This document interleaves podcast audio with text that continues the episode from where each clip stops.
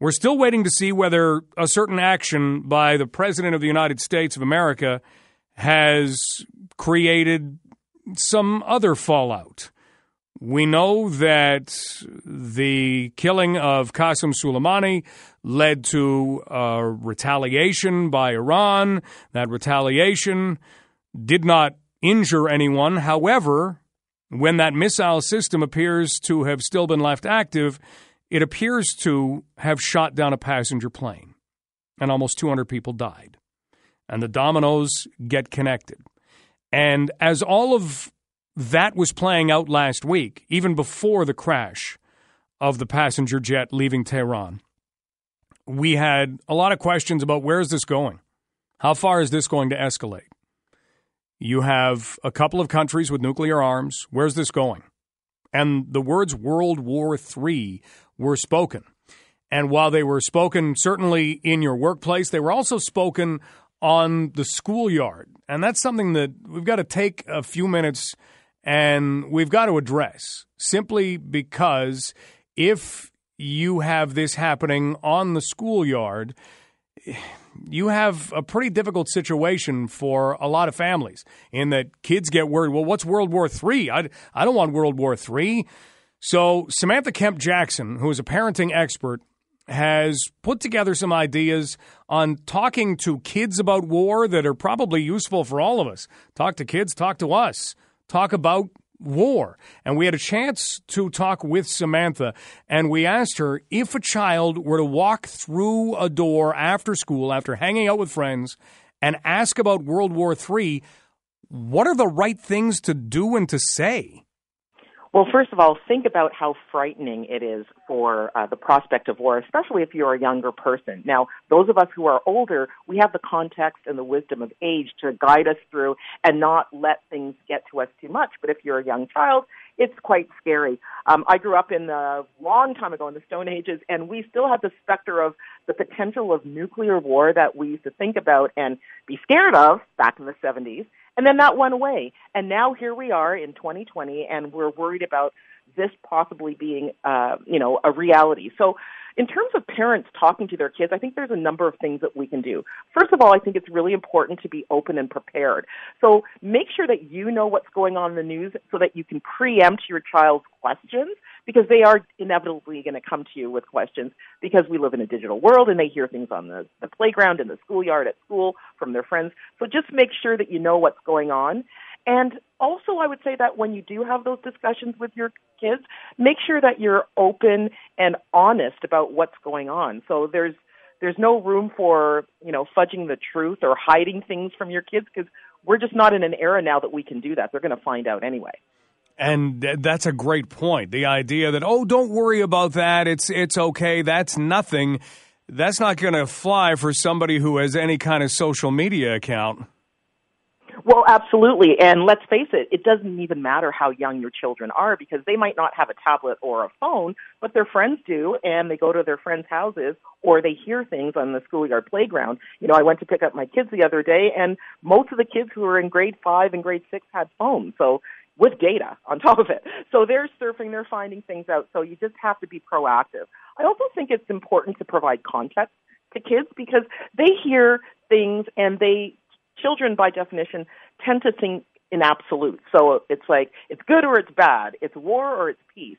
And sometimes that nuance and that gray area i.e., you know, diplomatic relations, um, other political instances that are occurring, those things need to be put into context in having those discussions with your kids so that they understand that it's not a black and white situation and there is always room for change or perhaps, hopefully, an aversion um, from from going to war. And that's just it. We're talking with Samantha Kemp Jackson. Samantha is a parenting expert. You can check out her podcast, Parenting Then and Now. And we're kind of looking at those discussions that you can have. And even if you don't have kids, I mean, this is stuff that's coming up in the workplace. You walk in and somebody says, well, here we go, another step toward World War III. We've all heard it. But when it comes to kids and war, Samantha, you said it the kids can kind of create in their own mind what they think war is.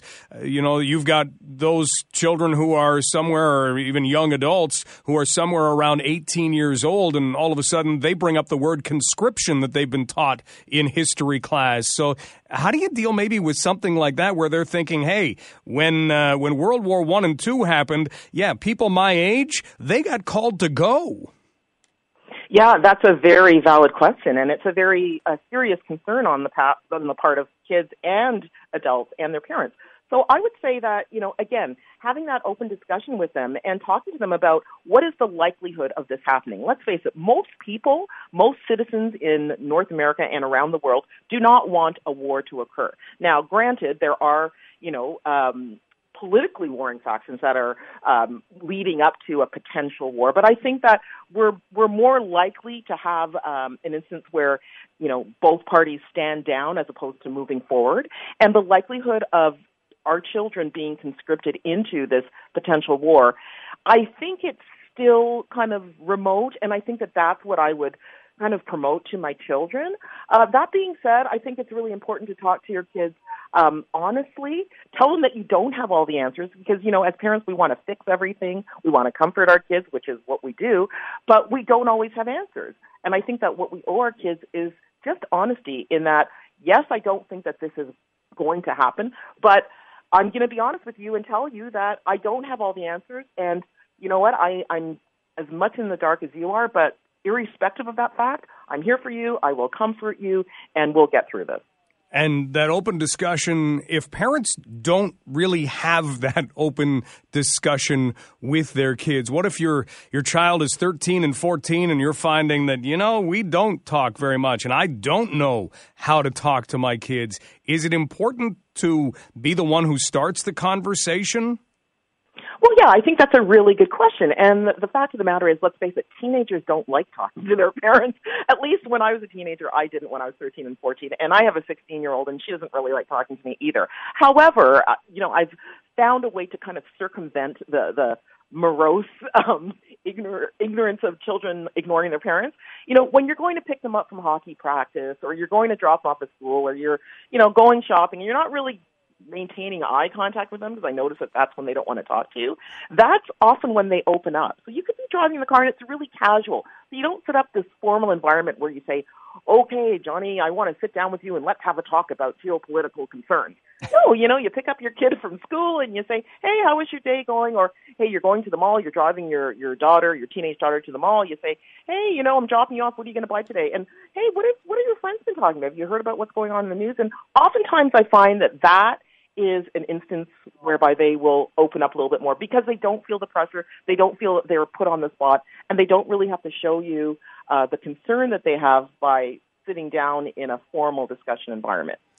How do you know, and this may be an, an unanswerable question because everybody's a little bit different, but how do you know if your child is maybe being affected by anxiety that's coming from something like this? Something they haven't talked about, something they haven't found out about? I mean, this could affect young children, uh, an eight year old, a seven year old who hears something at school about, wow, the world's going to end now, and, and they just don't tell anybody about it. What signs should you look for? Well, again, it's it's all about behavior. I mean, children, especially the younger children, they're pretty transparent in terms of their emotions. They haven't learned yet how to kind of hide what they're feeling, to put on a game face. Usually, when you're talking about a five or a six year old or even younger, when they're upset, they're upset. You know, we all know about toddler tra- tantrums and meltdowns and, and that type of thing. So you can usually tell when they get a little bit older and they've learned how to kind of mask their feelings, there are still indications. So you still might see them perhaps withdraw a little bit depending on the child. Other children will act out. Other children will have behavior that indicates that they are concerned about something, but they don't know how to convey that concern. And that's our role as parents in terms of finding out what that is and asking those questions. So I, you know, I would always kind of encourage, you know, facilitating a discussion, whether it's in the car or picking them up, as I said previously, or maybe when you're sitting down at the dinner table and, you know, hey, what's going on? So what did you hear today? What are you guys doing? You know, having those dinner time discussions uh, that are um, devoid of having devices at the table. That's the first thing. Um, but secondly, asking them, you know, what did you hear today? What did you do? You know, did you did you hear anything about what's happening in the news? Or you might have heard this word or that word, or you might have heard what Iran or the Middle East. What did you hear? And you know, having a couple of keywords to kind of segue into a discussion that might help the kid. Great tips. Samantha, thank you so much for your time today. Oh, thank you so much for having me. It's been my pleasure. That is parenting expert Samantha Kemp Jackson.